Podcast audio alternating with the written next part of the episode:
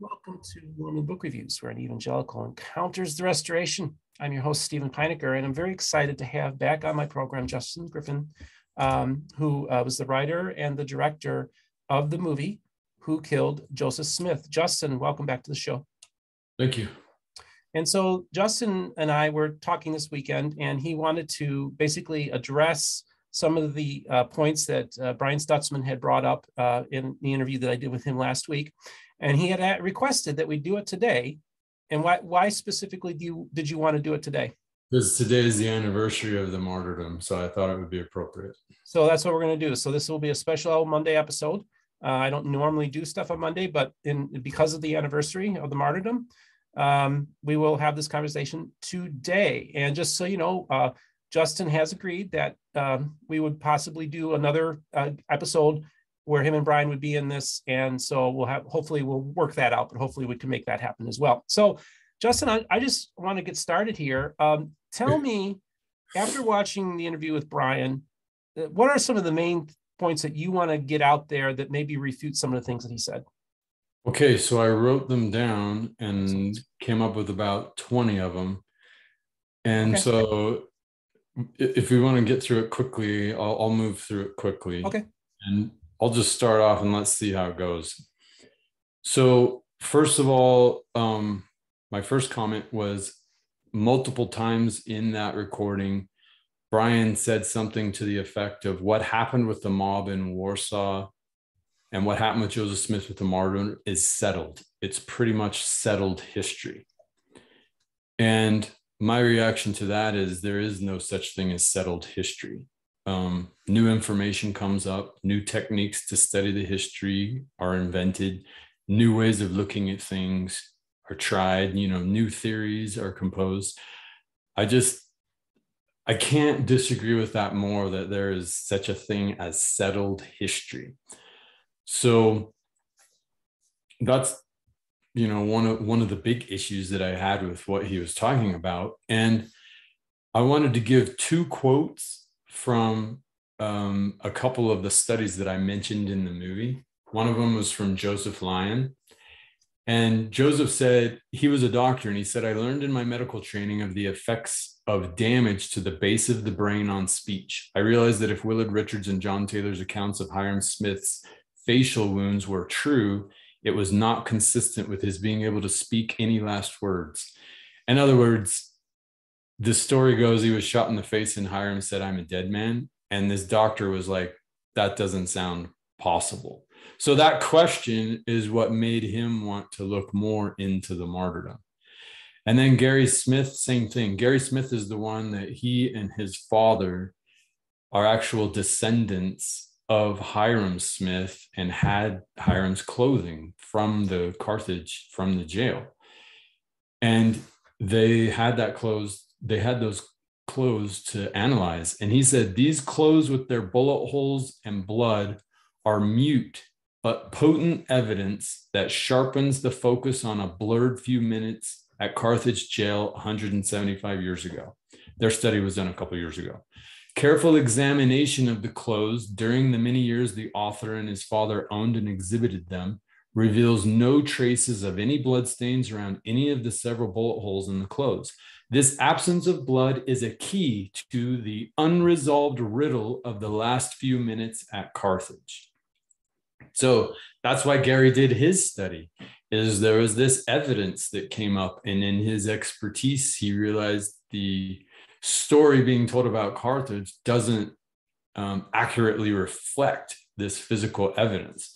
So that was two great inspirations to me is these other men who were full members of the church who believed everything about the narrative still you know really they had questions and wanted to understand these questions. And that's exactly where i'm coming from as i saw new evidence presented and was like what does this mean? Is the narrative correct or is it need to be adjusted according to this new evidence so for for brian to say it's settled you you know there's no point in asking questions about the martyrdom that just couldn't that doesn't ring true to me at all. So i wanted to ask you steve do you agree that the martyrdom is settled history? Or do you agree that it is a good thing to continue to ask questions and and try and explore new avenues to understand what happened there better? Well i think one of the most things that i find illustrative is in the movie you had talked about that painting that was being done and he had done the one side of it and of course i've been to the church history building and i saw that painting last time i was in utah and also they had the death masks of joseph and hyrum right in that same room Right. And you had the, the the most interesting point that you had made was that the artist had an idea what the other side of the door was going to look like, mm-hmm. But then he found heard other evidence that was contrary to the story that he had been told. So he adjusted what he was going to do in that painting. So to me, that's a perfect example of how one can say that it's not settled history, right? Because right. that that guy thought he had an idea what happened and was using the historical record, and he right. adjusted that painting, and that painting is sitting in the church uh, history museum. Okay, so I think I think we agree on that. That not just the martyrdom, but any historical event is open to scrutiny and new information coming along and asking new questions. And sometimes that leads you to the same conclusions you've always had, and other and other times it leads you to seeing it differently. And that's what I've done with this movie: is ask my questions and show questions that other people are asking about it. So, anyway, ne- my next point so Brian mentioned at the three minute and 25 second mark that he had invited me onto other podcasts and I refuse to come on. And that makes it look like I'm unwilling to defend my thesis that I presented in the movie. And so I wanted to explain that. Yes, Brian and I, have talked many times. He um, has posted on our Facebook group many times, and I don't I don't agree with him. He doesn't agree with me, but I don't have a problem with disagreement. But he's been asking to come on and have a debate, and I've refused. And the reason why is because I'm like, what are we going to debate about? My thesis is based on the physical evidence. His um, counter to that is the physical evidence doesn't matter. What matters is the historical account. The historical account proves what happened at Carthage. And I'm like, okay, I disagree with that. Um, I think the physical evidence is very important. End of debate. Now, if he wants to talk about the physical evidence and he familiarizes himself with the death masks and with you know other things and we could talk then i'm like yeah i'll talk with you all day long about that and i'll debate about what those things do or don't mean. But to debate about an eyewitness testimony from a uh, from a mob member it doesn't mean anything to me. That's like okay i don't mind listening to brian. Go out there and tell your story but where would the, the debate be? So i'll give you an example i asked brian do you believe john taylor's watch was shot and he says no i don't and i'm like okay the prevailing narrative for 150 160 plus years was that john taylor was falling out of the window and a mob member shot him. It hit him in the watch and pushed him back in to the room through the window back onto the floor. And John Taylor told that story the rest of his life, and members of the church have told that story since they were little. It's a faith promoting story that he was saved by getting shot in the watch and pushed back into the room. And guess what? It's not true. The watch was never shot. And so I didn't come up with that. The church came up with that. The church, um, Glen Leonard, uh, one of the heads of the museum, figured that out in the 90s. And the church has run all sorts of tests on many different watches and many different scenarios and proved that that John Taylor's watch is not shot. We have the watch. It's in the museum. You can go look at it for yourself. So Brian no longer believes that that watch was shot. And I'm like, why don't you believe that? because the historical account and the eyewitness accounts all say that it was shot. So why do you not believe them on that? And the reason why is because the physical evidence proves those historical accounts are not correct. Now, is that a bad thing? I'm saying the physical evidence trumped the historical account you cannot deny that physical evidence that is there. And he's saying it doesn't matter. The watch doesn't matter. And I'm like, well, the watch is just one piece of evidence. There's many pieces of evidence that remain to be analyzed. So, my question to you, um, Steve, in this scenario is Is it fair to say that that watch, the physical evidence, trumps the historical account about the watch? I mean, assuming that's definitely 100% certainly the watch, right? Um, then yeah, I would definitely say that the physical evidence does trump it, right? The historical right. narrative. And of course, this is the thing is like, you know, we do have folklore and we have stories and stuff that, like, for instance, we have the transfiguration of, of Brigham Young, who turns right. into Joseph Smith, which was, you know, something they that were taught, you know. Uh, and so we have stories that we know are not true, right? Later on but there was a narrative that would go on for a long period of time. The only thing I would push back a little bit, and we actually talked about this on the phone the other day, was uh, what we have is a fully intact piece of evidence. We, we can do the forensics and we know what that what the damage a bullet would do to the watch. We actually have the full historical evidence. The only pushback I gave to you was we don't have that with Carthage jail because of all the remodeling that was done, and so it's it's it's not a complete evidence scene like the watches. I'll get to that. So now what I would like is for Brian or somebody else if they came on and debated that watch, like you just did, and said, How do we know that that's the original watch? That's the debate I want to have. Mm. I'm like, You're right. How do we know? Where did it come from? What right. was it phenomenon? Who handed it? That's a legitimate debate. And then someone else could say, No, look what I did. I shot this watch and proved from that angle that that's what that would look like. That's the kind of debate that I feel like would move the needle forward. Not well, the historical account doesn't say that his watch wasn't shot. Therefore, we have to. That makes no sense. And I'm like, Brian, you're the one, you agree that the watch was shot. You agree that the physical evidence is trumping the narrative. And here's what's interesting. So the church discovered that that watch wasn't shot. So then they had to come up with a new scenario well, of how, how did it get broken? How did that piece get broken out of it? Where did the dents in it? And it's pancaked. It looks flattened. So they conjectured that when John Taylor fell into the windowsill because he was shot in his leg, that that's when the watch was smashed. And I'm like, I think I can see their theory. I understand their theory, but but it's not proven. It's just a theory. But the church printed that in their published materials, both online and in their books, saying this is what happened. He fell into that window and smashed it. And I'm like, that's all I did. I came up with the evidence. I looked at the evidence, I analyzed the evidence, and then I came up with a theory of here's what I think happened. And people lose their minds. They're, you can't do that. That's not accurate. That's not fair to do that. And I'm like, the church did that very thing. I followed their pattern. And it's the same pattern of every forensic detective. You analyze the evidence, and then you come up with a theory of how, to, how did that happen?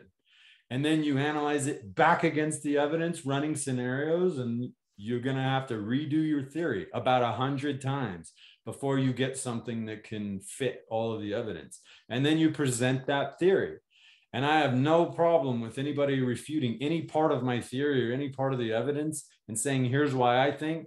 But i have a big problem with historians that come in and say that doesn't match the historical account. This has been settled the eyewitnesses say this, so therefore your theory can't be true. And I'm like, that's ridiculous. And I and it's really difficult to debate somebody who takes that tact as opposed to somebody who actually asks questions about the evidence. So I'd love to put that argument to bed, but I don't think it's going to happen. And Brian's going to continue to want to debate and say, no, here's what the Warsaw Mob Journal said. And I'm like, okay, okay. I mean, I don't even know how to debate that. I'm like, you can tell your story. I don't have a problem listening to all that, but it moves the needle forward, not at all concerning the actual physical evidence and theories about what happened inside the jail. Is that fair enough? My my description of that? Yeah, I think I think you could also say that history is settled until it's not. exactly. It's settled up until it's not. That's a, I would agree with that. Hmm. Okay, my next point. So Brian said that at the four minute and four second mark that I admitted on Midnight Mormons at the end that the mob killed Joseph and Hyrum. And okay, this is one of Brian's main points is you ask in the movie who killed Joseph Smith. We already know it was the mob. So your movie is stupid. It's pointless. We already know the question is answered. Do you feel that that is a genuine question? You, you know, I, I, um, the one thing that threw me off a little bit, and again, Brian, you know, you're going to come back on the program, we'll talk about this, is he had mentioned how this was a big deal that it was he wasn't killed. He was he wasn't killed in the jail. He was killed outside and he was executed. But at the opening scene of your movie, you have him there alive on the ground. So I couldn't push back at the time because I was like, okay, did did he was he telling the standard narrative at the beginning of the movie and then he switched it up? I couldn't remember. So I but but you you in the movie you have Joseph Smith being yes. executed outside, correct? That's correct. And I believe that. I believe that when he went out of the window, he was still alive. And I believe that the that the mob finished him off. But the entire point was he was shot inside of the room as well. And Brian admitted that later in your interview that a couple of the shots came from inside the jail and a couple came from outside. So I don't feel it's genuine. It's disingenuous when he says, well, the mob killed him outside of the jail. I'm like, really? Yeah, we all agree that the mob shot him outside of the outside of the jail, but that's not telling the whole story. So basically, you and Brian is what happened inside the jail, and how did he get those other shots in him? So they may not have been the depth shots, but you know, if he shot four or five times, which is the actual bullet that killed him? It could have been the first two shots that killed him if those are the ones that bled out. I don't know. There's multiple people that shot him for sure. And I'm showing the story that that what are those shots on the inside of the building to get the complete picture and yet he accuses me of not looking at the whole picture all the time because i don't take into account all of the uh, historical accounts and i'm like you're crazy. The historical accounts have already been out forever. I'm adding to that by analyzing the physical evidence. I am adding to the whole story. So i ask you steve is it fair for him to say the mob shot joseph outside of the jail story that's the end of the story case closed? Does that tell the whole story? Well i think this is the thing is like both of you agree he was shot in the jail and both of you agree that he was shot he was ultimately killed outside. Right. So i don't see necessarily i don't see where where that's necessarily a valid criticism of your work because you're you're both in agreement in one sense. Right. So yeah i think it's completely fair to say where did those shots come who pulled the trigger on those shots on the inside of the jail? I think it's a completely fair question to ask about this narrative. Okay Next, number four. So at around the six minute and 45 second mark, and he says it multiple times, he says, all the evidence, all the credible evidence points to the people who said they would do it and after the fact said they did do it. So again, I don't mind his take on the evidence, but I have a big problem when he says the evidence, the credible evidence is only the historical um, record and he dismisses the physical evidence from the crime scene. I have a big problem with that. And I'm like, how do I how do I prove this any more to you than the, the watch? Which again, you agree was never shot. The narrative has changed. The physical evidence actually changed the historical narrative. It went against the there's multiple people that talked about that watch being shot. John said it, Willard said it, the coroner said it. And so the historical account is that that's what happened was the watch was shot and it wasn't. And the only way we know that is because of the physical evidence. So how on earth does he say the only credible evidence is the historical record and not the physical evidence? So that's my question to you, Steve, on that one. Is is it fair to say in this scenario to discount the physical evidence, like the watch, and say only the historical evidence matters? Is that fair? I, I just have a quick question for you. Have you had a chance to read uh, Brian's book? No. Okay, it's it's it's actually uh, to his credit. I think he wrote a real. This is the first uh, comprehensive history of the history of Warsaw, Illinois. So uh, I want to thank him for the contribution he made. And he talks about the trial and, and, talks about the eyewitness uh, testimony that was given at the Warsaw House, you know, that was overheard. Um, re- ask me your question again. Is it fair to say the only credible evidence is the historical record? Oh, oh, well, I think the obviously when we're doing a, uh, a forensics and we're doing historical stuff, we need to take all of it into account. That's just to me, that's using a historical method. Okay, I agree. I agree with that. You got to you got to do both. Okay. All right. Next, next point. So um, he brings up a prophecy twice in this at around the 1620, 1650 mark. He says Joseph prophesied that Willard Richards would be killed in a storm of bullets. And then he talks about Joseph was in the height of his prophetic ability at that time. And if he prophesied that Willard was going to be in Carthage and not get killed, why wouldn't he have prophesied that Willard was going to kill him? So I wanted you to understand that quote. The actual quote came from the 1850s. It says, The time would come that the balls would fly around him like hail, and he should see his friends fall on the right and on the left, but there should not be a hole in his garment.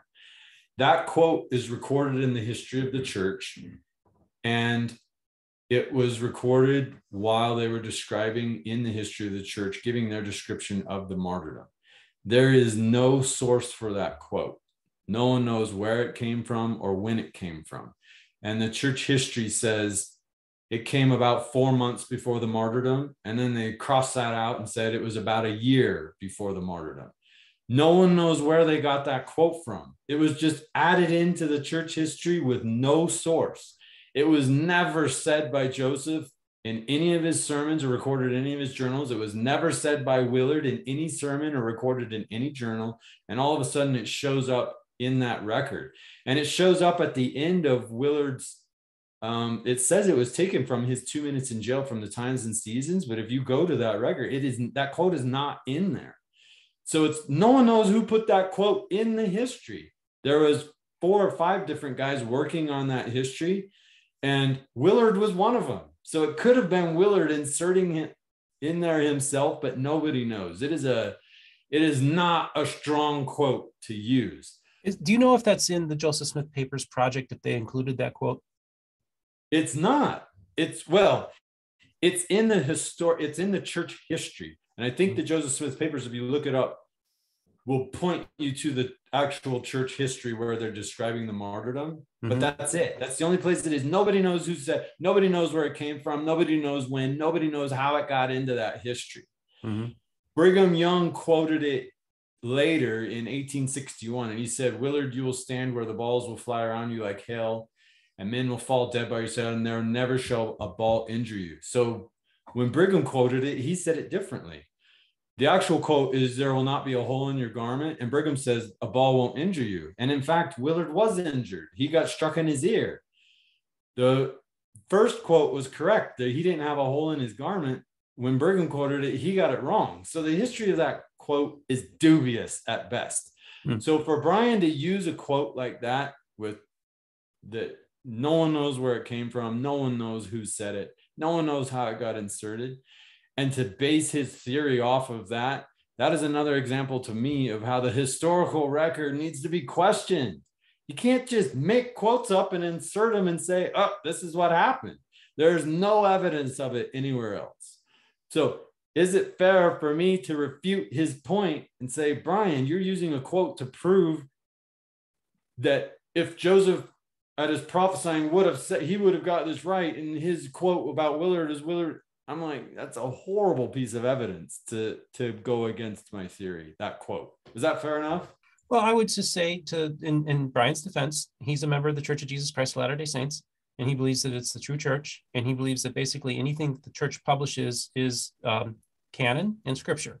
So, in his worldview, he is going to use that quote because that is something that is the, the church he believes is the one true church produced, and so that for him that would be considered valid evidence. Right. So I agree with that, that that's the way that he looks at it. And if he looked at the watch before the church changed the narrative and said it, you know, it was shot and the church said it shot, he'd believe it. But then when the church comes out and says it wasn't shot, okay, now I believe the church and now it wasn't shot. See, that's that is not how I approach this documentary is well, what did the church say? Whatever they say is accurate. When they change their mind, it's accurate. When they change their mind again, it's accurate. I'm like, you know what? I'm going to look at this myself and figure out what happened. So everyone calls me biased. And I'm like, really? If you're a member of the church and you believe anything they say goes and is true, who's the real biased one looking at this evidence here?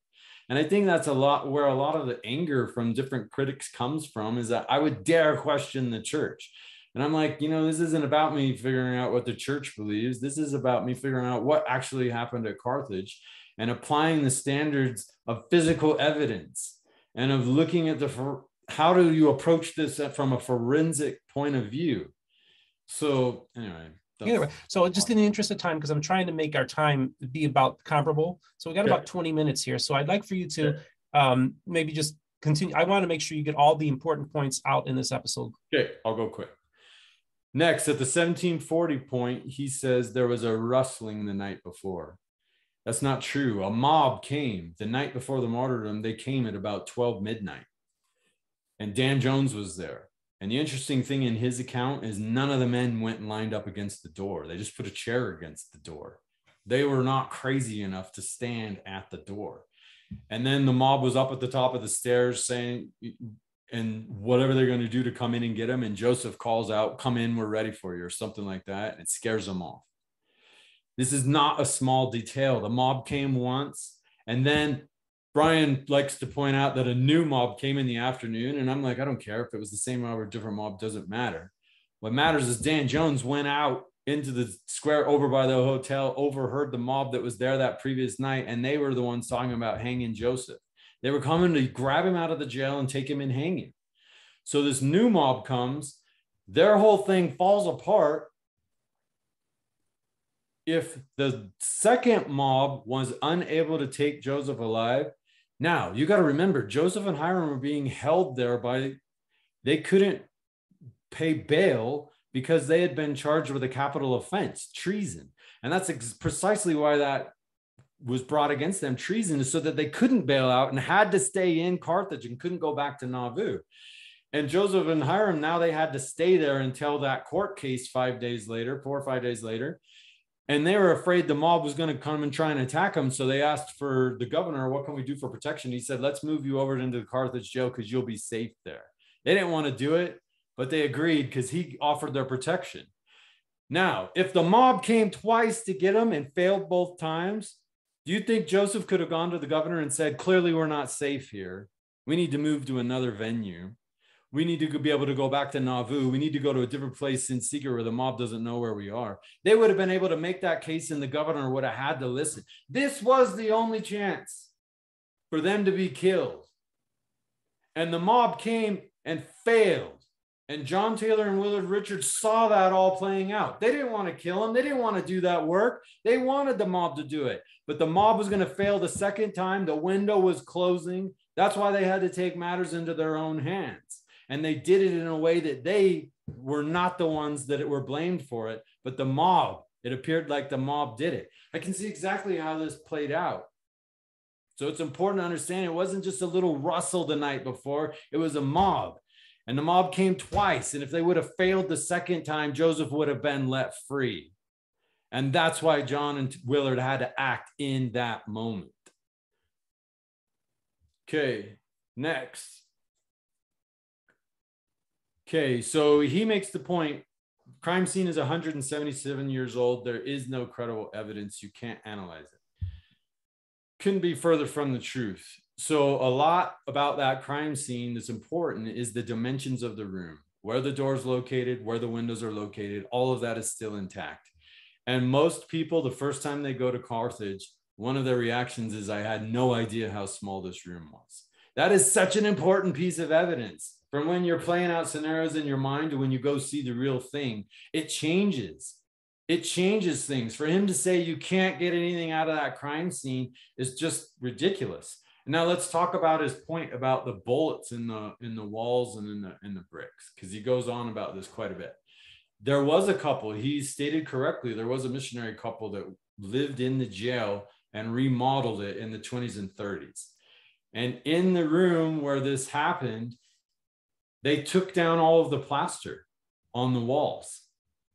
And there was no bullet holes behind that plaster.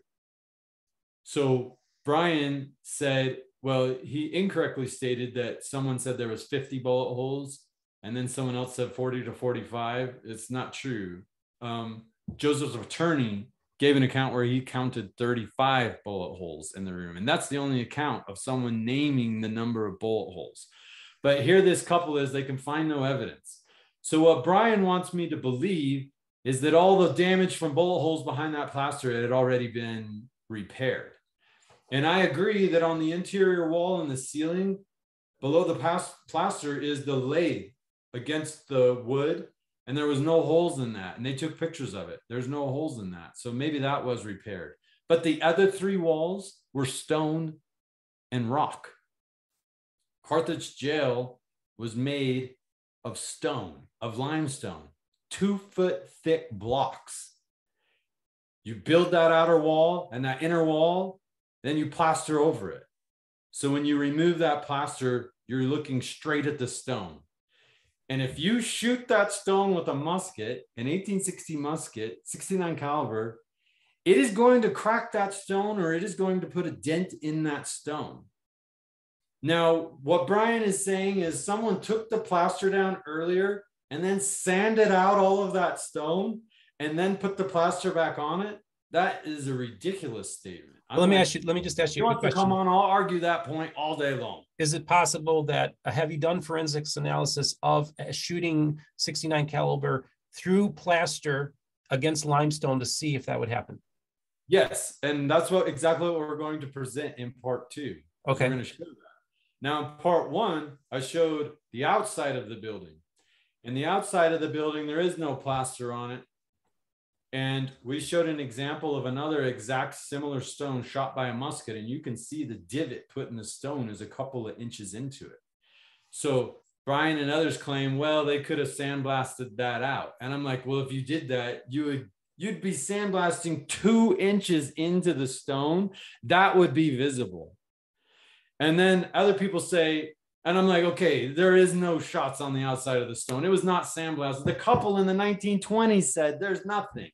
There's no shots on the outside of the stone. They were shocked by that. So everyone says, well, then every musket shot actually made it into the window. Their aim from all these mom members was perfect into the window. And I'm like, you know what? We proved that. We actually proved with a musket that you can hit a target 100 yards away. So at first I thought, eh, muskets are pretty not very accurate from that distance. Now I'm like, yeah, they are. You can be accurate. But that doesn't take into account a very important detail. And that's what Willard said. Let me read after Joseph went out of the window. Here's what Willard said As his feet went out of the window, my head went in, the balls whistling all around. He fell on his left side, a dead man. And at this instant, the cry was raised. He's leaped the window, and the mob on the stairs and the entry ran out. I withdrew from the window, thinking it no use to leap out on a hundred bayonets, then around um, General Smith's body. Not satisfied with this, again, I reached my head out of the window and watched some seconds to see if there was any signs of life. So Willard, after Joseph went out, stuck his head out of the window. It's a big, wide window sill. He's a 300 pound man. He sticks his head out of the window. He says the balls are still whistling by. How are they not hitting him if they're such great aim? And if they're missing him, the only where those balls could hit is the stone around the window. So I'm like, he's the one that says they were missing the window. And if they were missing the window, they had to have been hitting the stone. And there is no physical evidence that shows that stone was stuck, struck by any musket balls. So again, I'm not trying to convince Brian of this, but I am trying to convince you that absolutely the crime scene still has evidence that we can analyze against the eyewitness accounts to try and figure out what actually happened there. It's very important to preserve what we have. I'm not in there scraping blood and doing DNA tests. He's right. But there's still so much there. He later talks about the door, the bullet holes in the door, and says that door is not original. And it's funny because I wish he would have continued quoting from the couple's study that repaired the interior. What happened is very quickly after the martyrdom, a relic hunter came in and cut out the first hole in the door with a, some sort of saw. And that piece was missing for almost a hundred years. And then the couple, when they took over the jail, they found out who was saving that piece and they went and negotiated to get it back. They take the piece, they put it in the door. It's a perfect match and it perfectly matches the grain. Therefore, we know at least at that point that that door was the original door. And then that door is what's been saved since then till today. You can see how the piece was cut out. It was the original door. And here we have two holes in that door. And so you can count those as evidence, physical evidence to analyze this crime with. And that's one of the things that the Lyon brothers and others have measured is the size of that hole in the door and the angle from that bullet shot. And it proves Hyrum could not have been standing 10 feet back from the door when that shot was made and be struck in the face. That's why they had to come up with a new theory to say, well, based on the evidence, here's what we think happened. And that is a perfectly okay thing to do, is to say, here's what the evidence proves. They prove the narrative can't be right. And the church bought that same evidence. The church no longer believes that Hyrum was standing back from the door because the physical evidence of the door hole, the bolt holes in the door itself prove that can't happen. So they came up with a new theory and they put that in their book Saints. And everyone's like, okay, no problem. When the narrative changes and the church says it, fine. But when the narrative changes, when someone like me analyzes it and comes up with a new theory, then everyone loses their minds. You can't do that. It doesn't match the historical accounts. And I'm like, okay, whatever. I can't continue to make that argument. Makes no sense. Next, um, okay, I'll, I'll go quick. So he he makes the remark that the two eyewitness accounts are not depositions; they're just remembrances from Will, um, Willard Richards and John Taylor. And he's like, you can't. It's a good thing that they don't match each other. That's on purpose. That makes it seem more authentic. So he basically is saying, yes, you can't rely on the eyewitness accounts, which is true because they contradict all over the place. There's over 100 contradictions in those two accounts. Yet he says we can fully trust the historical account. The historical account only comes from eyewitness accounts, which he just admitted the main two are not accurate. So I'm like, Brian, how is that fair to, on one hand, discount Willard and John's accounts, but on the other hand, say the mobs are all perfectly accurate and we can rely on those. That's why for me, I'm like, you cannot just rely on the historical account. Look at the whole picture, include the physical evidence in it. And when you see the physical evidence, you'll see the physical evidence is what tells the real story. That's why I concentrated on the physical evidence and not the historical account. The physical evidence is stronger evidence. Okay, Next, he says, let's use some logic, whatever. Okay, why did Richards and Taylor fight to keep the door shut if they wanted the mob to come in and shoot him? Well, did they keep fight to keep the door shut? According to their accounts, John Taylor says only Willard and Hyrum was against the door. According to Willard's account, all four of them was against the door. According to both their accounts, once that first shot was made through the door, they scattered. Willard, in his account, on one of his accounts, says he goes to the left of the door. And then when he talks to the corner, he says he went to the right of the door and, and stood behind the corner, behind that door. They changed their stories. And Dan Jones says the night before, no one stood at the door. You don't stand at the door. That's the worst place to stand when people are barreling in. You stand on the sides, especially when you have weapons, so you can buy yourself that few bits of time to get to jump on whoever's coming through the door. And then the eyewitness accounts want us to believe when they made that first shot through the door that after that they came back to the door to hold it closed. Who in their right mind, after seeing a bullet coming through the door, would go and stand back in front of that door, knowing that they're willing to shoot through it? So I'm like, no one was in front of that door. And there, and if no one was in front of that door, the mob should have just, you know, come right into the room, shot and stabbed everybody, case closed. And they didn't. The two eyewitness accounts said the door was only ever partially opened. And I'm like, if no one was there holding it closed, why was it only ever partially opened? When they shot the second shot through the panel, that the force of that shot should have opened it. There was no latch, there was no lock, no one was guarding it. The door should have been fully open the entire time. No one was holding it closed. So he's like, why didn't they hold the door closed? I'm like, they didn't hold the door closed. No one was in front of that door. They would have let the mob come in, and they didn't think they were going to come in shooting. They think they thought that they were going to come in and grab Joseph and Hyrum and go hang them. That's what the mob had said they were going to do. But they didn't, the mob didn't know that Joseph and Hyrum were armed. And that changed everything. That thing changed everything in the room. And that's what changed John Taylor and Willard in the moment. They had to change their whole theory. They could see their plan falling apart of the mob killing them. That's when I believe that they stepped in. I just have a quick question for you. You know, when you read sure. to me the account of Willard, how he was standing out in front of the window and he looked down, Uh, I can I just ask you the way I interpret that is is that he said there were bullets flying around and then when and then Joseph fell to the ground.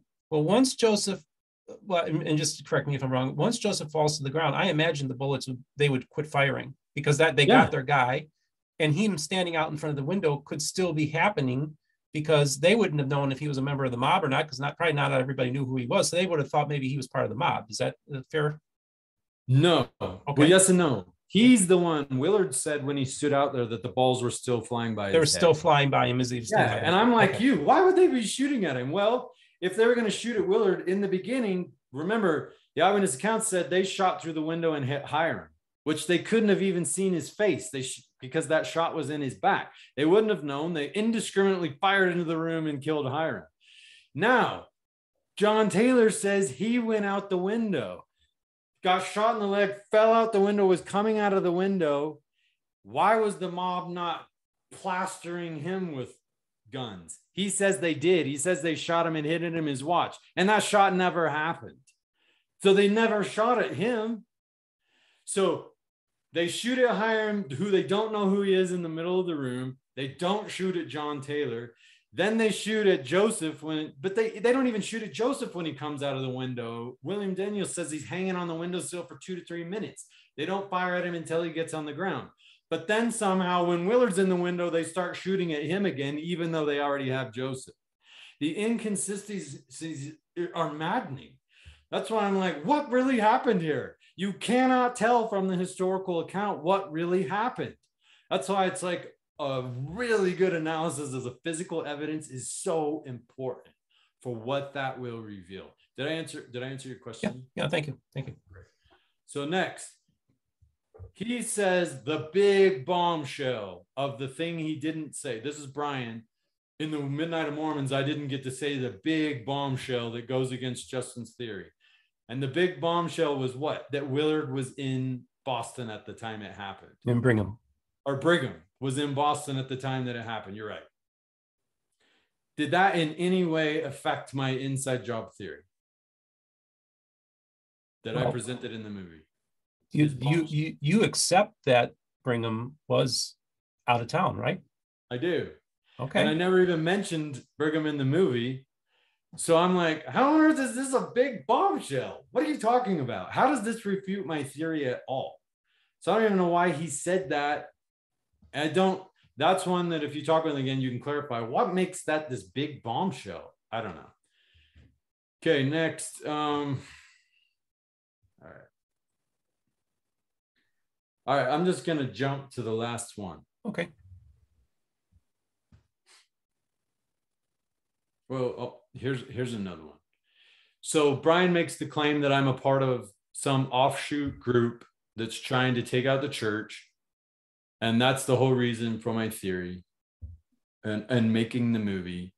And I have said multiple times on the very Midnight Mormons uh, interview that we did that I am not a part of a group. I've studied with many groups, but I am not a part of any group. I am on my own this is not me recruiting to anything. This is me making a movie to try and find the truth. Steve, we've talked we've talked a lot. Do you think I'm lying? Do you think I'm trying to do this secretly to recruit to a group?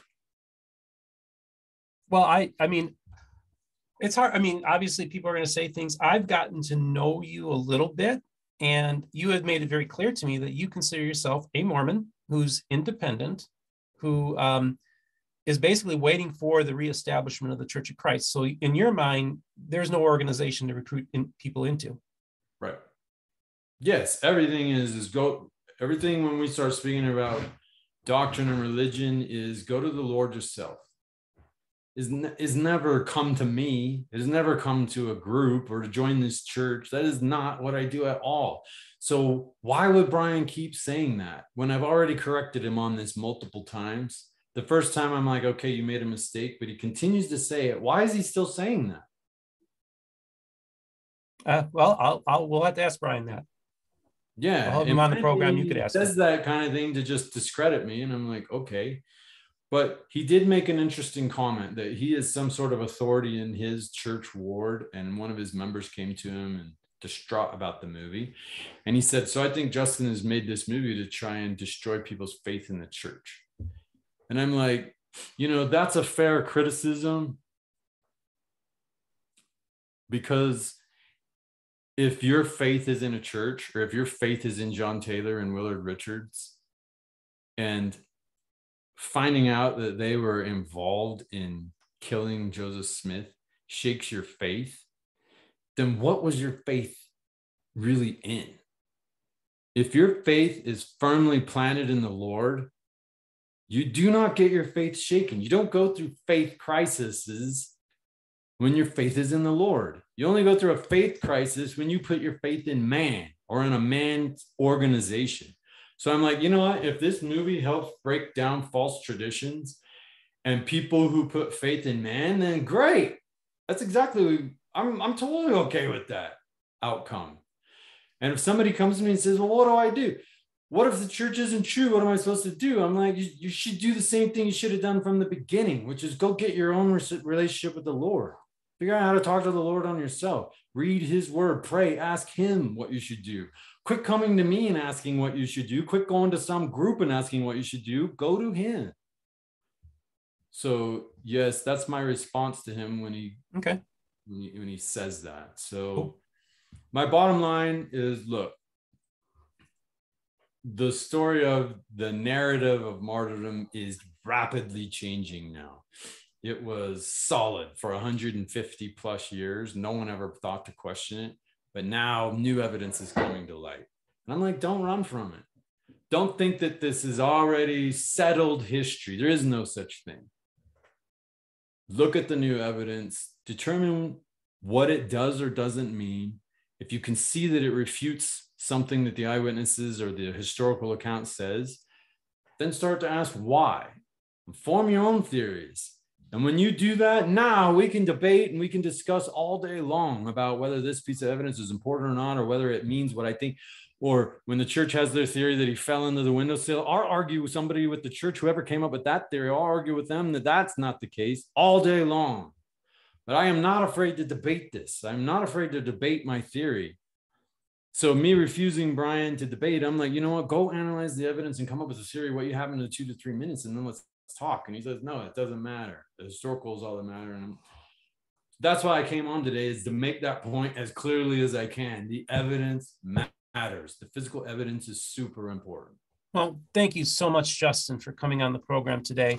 Do you feel that you were able to fairly, you're given a fair shot to make your presentation today? Yes. Okay, great. And I, I appreciate that because I want all sides to be felt that their views are being properly represented. And I, I, appreciate you coming on the program to do that. Just a couple things as we before we wrap things up. I'm just curious, what is your what is your reaction to the uh, martyrdom scene in Under the Banner of Heaven? So somebody sent told me that I needed to watch that because it, you know, they play out the martyrdom scene, and I've given a review of all the different films that have done that, and my initial reaction was it was difficult to piece together the actual martyrdom scene because they keep putting it in with flash forwards to the future and back, and that made it hard. But so I cut all of those out and just pasted all of the just the martyr scenes together and played it out, and it was gorgeously shot. Hmm. I loved their building, their interior, their set, all their costumes, all the people. They've done that better than anyone that, that I've ever seen. But unfortunately, they followed the eyewitness accounts of the martyrdom that Hyrum was standing 10 feet back from the door, was shot in his face. They had him say the of the dead man. None of that happened. That's not how it happened. That's the physical evidence refutes all of that. So they didn't look into that. I was like, man, it's too bad you didn't see the movie before you shot that. But the other interesting detail is they included they said that Brigham and John Taylor was behind those murders in that reenactment, but they didn't say why or where or what their source was from that. So I wish they had done that, or I wish they could follow up and say that. I don't know. As far as the rest of the episode, I grew up a member of the church, and I didn't, I didn't. Right, the way that people were acting seemed weird to me. Hmm. I understand that someone outside of the church, that's might be how they view us, but as a member of the church from the inside, I was just like, this is so weird that they don't talk like this. that wasn't the church you were raised in. Yeah. okay. Well, I appreciate you giving me your insights on that. you know, one of the things, folks, too, that I'm really excited about is that first of all, we're going to at some point. I don't know when exactly we'll get it organized to have a you know, we're going to have a conversation. You know, it's I don't want this to be a. I want us to debate the facts, but I want it to be just about the facts and historical stuff. You know, I don't want us to get personal as much as we can. You know, just because I want to keep our discourse civil. But one of the things I'm really looking forward to, actually, between you and I, is that you're going to come back on and talk about faith. What is faith? And yes. what does it mean to have a relationship with the Lord, as you said earlier? And so I said, yes, I agree. I want to have that conversation with you because I think that, like I tell people when I first started this channel, it was intended to be scholarly and secular. But early on, the spiritual entered into the scene. And I thought, okay, Lord, if you want the spiritual aspects to come into the show, it will come into the show. So I would like to have a conversation with you about like maybe your personal faith journey, what faith means to you.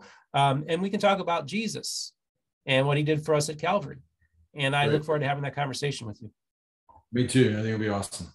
So, folks, I just want to thank you for taking the time to watch our episode. Please leave comments to give us your feedback, what you think about it. I uh, just want to remind you, folks, that we do have the merch store, mormonbookreviews.com. It's fully operational. You can get uh, iPod cases, uh, coffee mugs, you name it, it's there. Uh, we're doing well with that. Just a reminder, we're on all the major podcast platforms, uh, including uh, iTunes and Apple Podcasts and Google and all that. So, and I'm getting about 25% of my audience now is listening to the podcast. So, thank you for the podcast people. I also want to thank those who are Patreons and people who support me on PayPal. I will link, leave links in the description. So, if you would like to financially support the channel, uh, I would greatly appreciate it because it really does help. Uh, it helped pay my way to Utah last month, and I'm going to Sunstone. Hey, are you going to Sunstone, Justin? No, mm. okay. Well, I'll be at Sunstone next month. I'm going to be refing the kickball game between the uh, ex-Mormons and the fundamentalists, uh, so that should be fun. so again, Justin, thank you so much for coming on. Yeah, man. All right. Don't forget to like and subscribe. Hit the notification button when a new episode comes out, and you all have yourself a great day.